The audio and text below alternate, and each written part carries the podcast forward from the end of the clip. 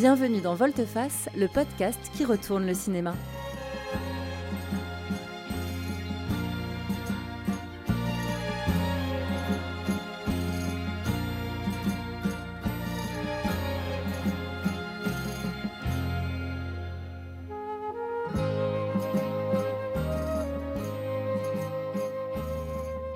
Vous écoutez la saison 3 dédiée à l'intégrale des films de Sam Peckinpah.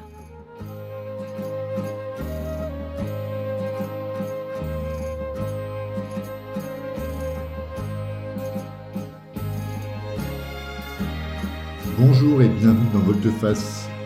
Aujourd'hui, on parle du film Guet-apens, The Getaway, de 1972 avec Steve McQueen, Ali McGraw, Al Yeteri et Ben Johnson. Salut Patrick. Salut Benjamin.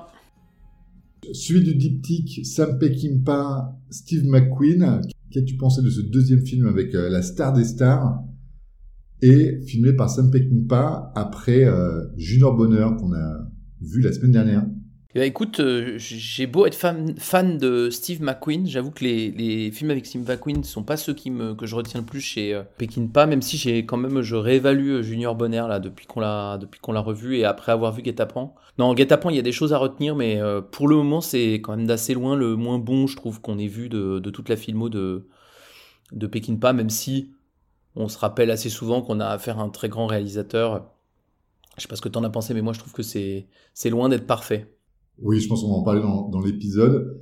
Également, c'est le, le, grand retour de la violence. Alors pour expliquer euh, tout ça, là, un film avec Steve McQueen et le retour de la violence chez Sam Peckinpah, est-ce que tu peux nous faire un peu le pitch de ce euh, guet-apens?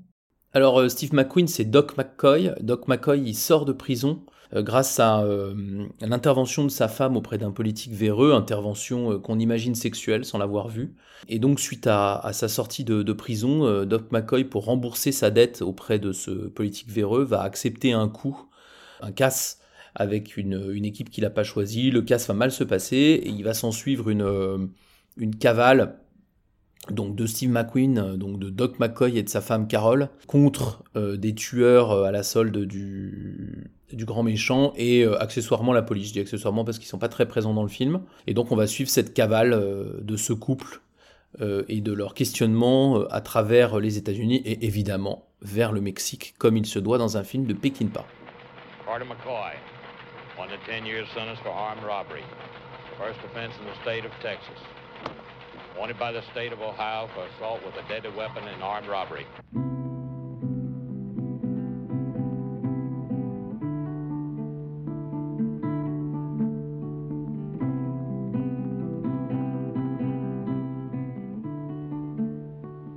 I think you liked it with him. I think he got to you. At least I got to him.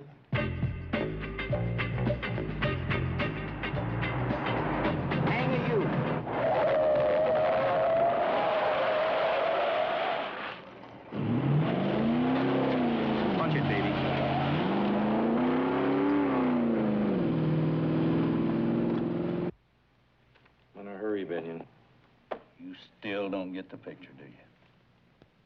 And I've always heard what a smart-ass operator you was. That's a walk-in bank, man. A piece of cake. You don't have to be Dillinger for that one.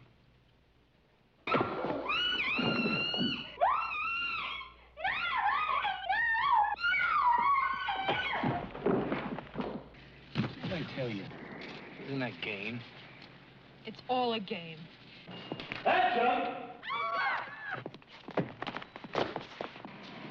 The president, out. And everybody out this way.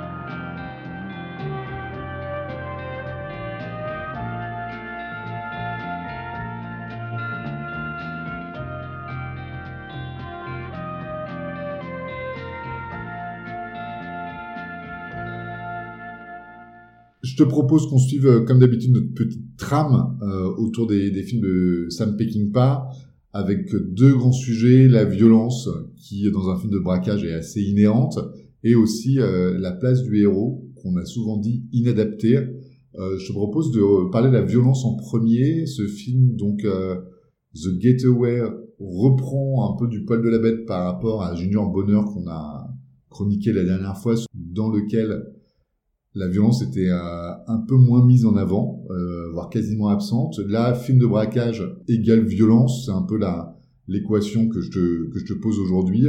Euh, qu'en as-tu pensé? Bah Ouais, effectivement, c'est le retour, mais à la limite, bah là-dessus, je suis un peu déçu parce que elle n'est pas aussi spectaculaire que dans La Horde Sauvage, par exemple, évidemment. Hein, tu me diras, mais quand même. Et surtout, ce qui avait marqué la violence dans tous les films de Sam Peckinpah, à part Junior Bonner qu'on a vu jusque-là, c'est qu'elle dépassait largement euh, l'utilité, entre guillemets. C'est vraiment le chantre de la violence dite gratuite, euh, ça me péquine pas. Or là, comme tu disais, bah, c'est des gangsters qui font des braquages, qui se poursuivent, qui cherchent à aller se piquer de l'argent. Et donc en fait, elle n'est pas justifiée, évidemment, on va pas dire ah c'est super de la violence, mais en gros, elle est totalement attendue et elle déborde pas. Quand on a préparé l'émission, je, te disais, euh, ah bah je me, on, se rappelle tous de la scène d'ouverture de la horde sauvage, c'est aussi des gangsters qui se tirent les uns sur les autres avec des flics et tout. Ben enfin, euh, il y a euh, je sais pas combien de victimes collatérales. Là, c'est vraiment entre eux. Donc pour moi, c'est une violence qui est très présente, plutôt bien filmée et tout, mais elle n'a pas ce côté politique et dérangeante de la violence chez Pekinpa. C'est vrai qu'il nous présente ça un peu comme les risques du métier. On voit un type sortir de prison et euh, se lancer dans un braquage.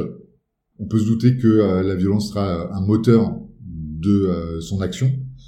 Et c'est vrai que euh, moi, ce que j'ai bien aimé euh, dans le film, c'était quand même ce retour un peu à la violence type horde sauvage, parce qu'il se tire avec des, armes à feu et il y a un petit peu comme des petits geysers de sang. ça, moi, j'ai trouvé que c'était c'était un peu le truc qu'on retrouvait et qui, alors je sais pas si ça m'avait manqué, mais c'est quelque chose que je trouve assez remarquable du cinéma de Peckinpah que j'ai assez apprécié de trouver un peu ce, cette radicalité dans euh, la présentation de la, violence, mais qui finalement est le moteur de l'histoire. Oui, c'est ça. Elle a pas, elle a rien de politique. Elle est très très bien. Elle est très bien filmée euh, à plein de moments. Euh, pas dans le braquage. Je trouve le braquage est pas hyper dynamique. Par contre, il y a il y a une scène de fusillade à la fin dans un hôtel. là, celle-là, elle est vraiment très impressionnante. Et d'ailleurs, moi, j'avais vu le film il y a très longtemps. Je me rappelais que de ça. Donc euh, je trouve que c'est pas mal, mais il faut se rappeler, je l'ai pas dit dans le pitch, mais c'est euh, Walter Hill le, scénariste, et c'est une adaptation d'un livre de Jim Thompson. Donc on n'a pas la sécheresse de, Walter Hill, on n'a pas la noirceur de Jim Thompson, on a quelque chose qui est, bien fait. Euh, encore une fois, le réalisateur est très bon, c'est sûr, il n'y a pas de doute, mais c'est pas dérangeant, c'est normal. Des gangsters se tirent dessus, ok, c'est bien filmé, d'accord, mais je suis pas dérangé c'est un peu aussi peut-être euh, la limite du personnage de Steve McQueen, qui est un gars qui euh, sort de prison et qui est prêt à accepter un coup euh, pour remercier sa sortie de prison. donc on n'a pas une empathie non plus totalement dingue pour ce personnage, dont on sait, comme je viens de dire, que la violence est l'un de ses moteurs, et donc cette violence, elle n'est pas si choquante que ça. peut-être la violence la plus choquante aujourd'hui, c'est peut-être dans la relation avec sa femme, où alors elle, elle a un rôle assez trouble et peut-être pas très crédible ou très précis. Je pense qu'on en parlera euh, plus tard, mais euh, j'étais un peu gêné par, euh, par ce personnage. J'ai pas très bien compris où est-ce qu'elle voulait aller en tant que, personnage.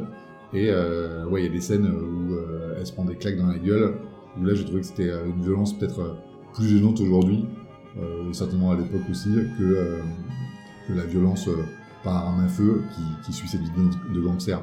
Oui, oui, mais en tout cas, il n'y a pas cette explosion complètement on s'en souvient là parce qu'on a vu le film il y a quelques jours, mais euh, il n'y a pas les scènes euh, comme euh, les chiens de paille. On se souviendra toujours des scènes de violence des chiens de paille, la horde sauvage, les autres, Major Dundee et tout. On se souviendra des scènes, c'est obligé.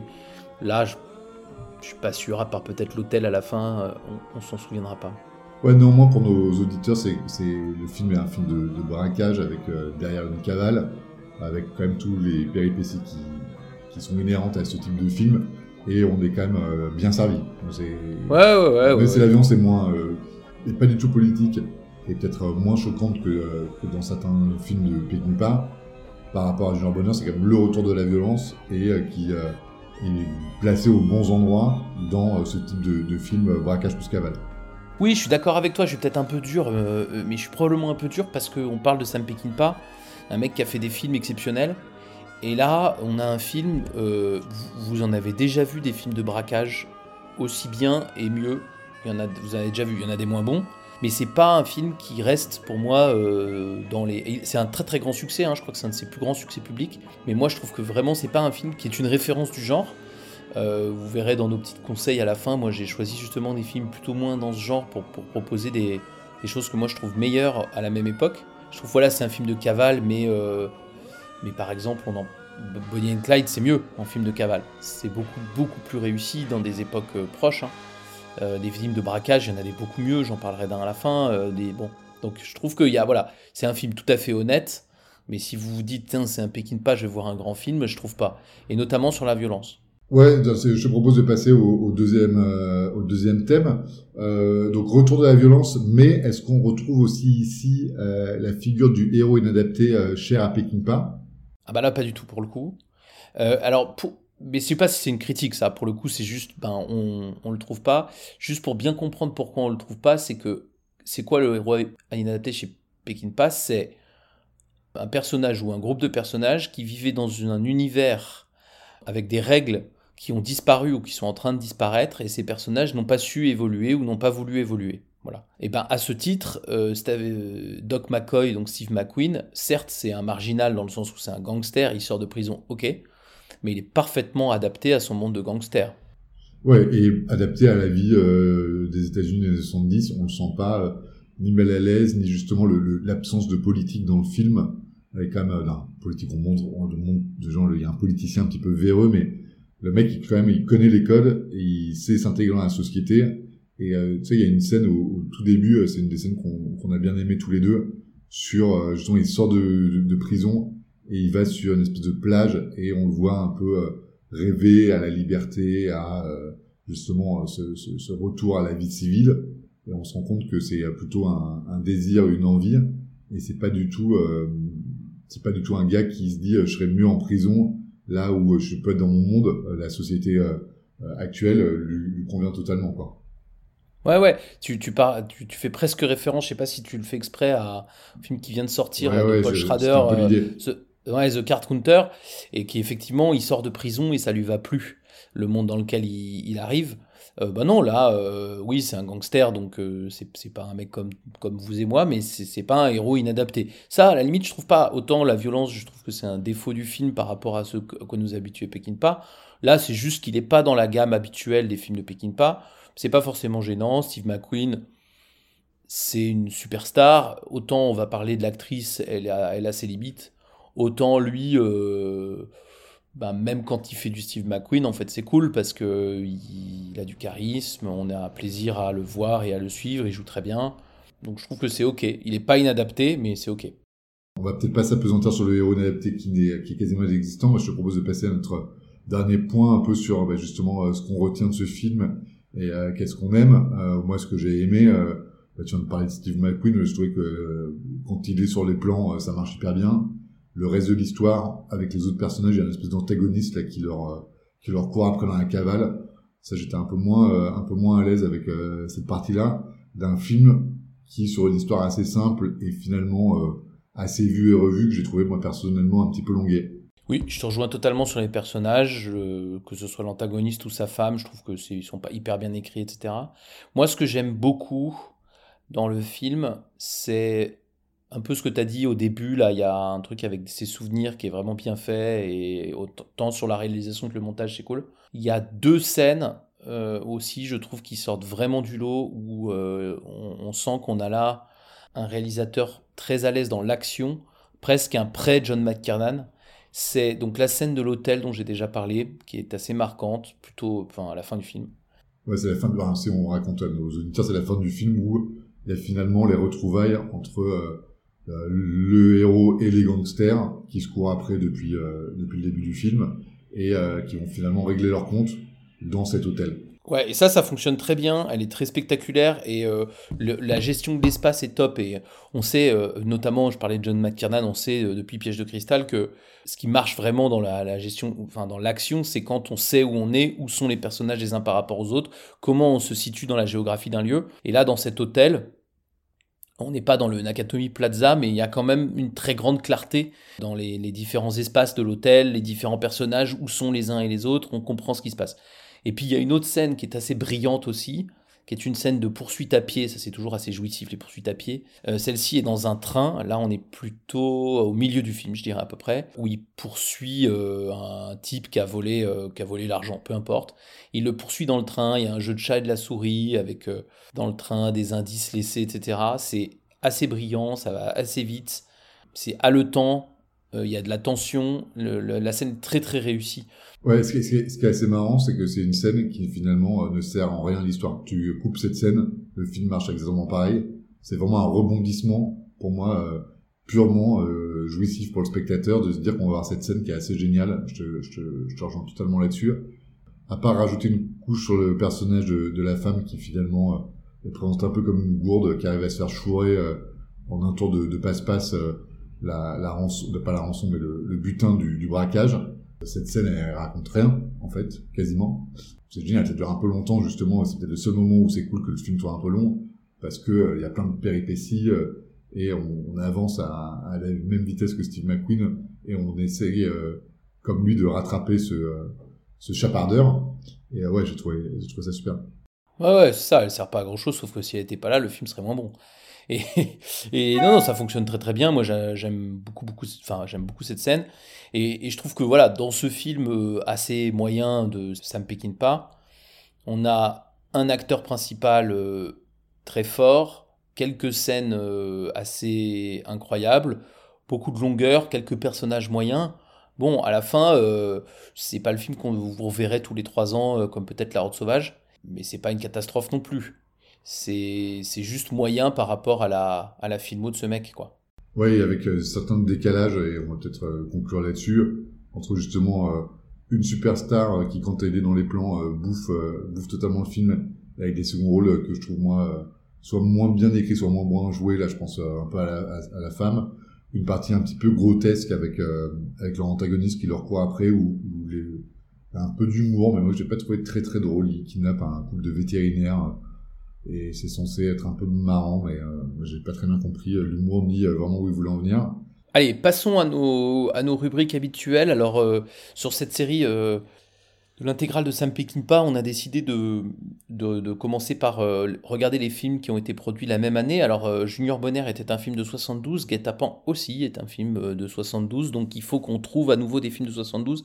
Qu'est-ce que tu as choisi, Benjamin, pour parler à nouveau de cette euh, très riche année, euh, très productive pour euh, Écoute, euh, ouais, j'avais parlé pour Junior Bonheur du parrain. Alors là, je vais rester dans du classique, mais de notre côté de l'Atlantique, avec euh, le grand blond avec une chaussure noire de Yves Robert, un grand classique de la comédie française du début des années 70 avec Pierre Richard, Jean Rochefort et Mireille Darc, et euh, la musique inoubliable de Vladimir Kosma. Je pense que tout le monde a vu ce film. euh, mais j'ai voulu en reparler parce que je trouve que ça dénote bien justement peut-être de du côté assez insouciant de la France des Trente Glorieuses, de euh, voilà l'esprit un petit peu euh, potache qui a pu se, euh, exister à cette époque. C'est un peu un contre-pied à la filmographie de Sam Peckinpah. On n'est pas du tout ni dans ni dans la violence ni dans le braquage. On est là par contre totalement dans le héros inadapté. Pierre Richard qui joue un, un personnage totalement gaffeur. Et voilà, je trouve que c'est euh, intéressant de voir qu'on avait aussi euh, ça à l'époque et ça, c'est un film. Euh, dans cette des films parce qu'il y a une suite qui ont rencontré quand même un très grand succès à l'époque et qui sont toujours plaisants à regarder aujourd'hui. Et toi? Et ben moi, je, en même temps que je fais l'intégrale de Sam Peckinpah avec toi, je suis dans une période où je revois plein de films italiens. Et donc là, je, je vous recommande un film italien de 72, donc qui s'appelle Milano Calibre 9, Milan Calibre 9, qui est un film policier aussi, comme son titre euh, le, laisse imaginer, d'un auteur qui s'appelle Fernando Di Leo, très brillant. Milano Calibre 9, c'est un, un film de gangster assez politique, très violent, très, très brutal, avec, euh, tiens, c'est un petit lien euh, un peu bizarre aussi, un rapport homme-femme un peu gênant, mais à part, à part ce, petit point, le, le film est très très très efficace. Alors là, tout marche, tout a une importance, tous les coups euh, sont portés euh, très très fort, et c'est un petit bijou euh, du cinéma italien des années 70. Euh, je te propose de passer à une deuxième rubrique de recommandations. On a choisi de parler cette fois-ci des braquages de banque au cinéma. Quel film de braquage souhaites-tu recommander, Patrick, à nos auditeurs? À part Hit, évidemment, euh, je...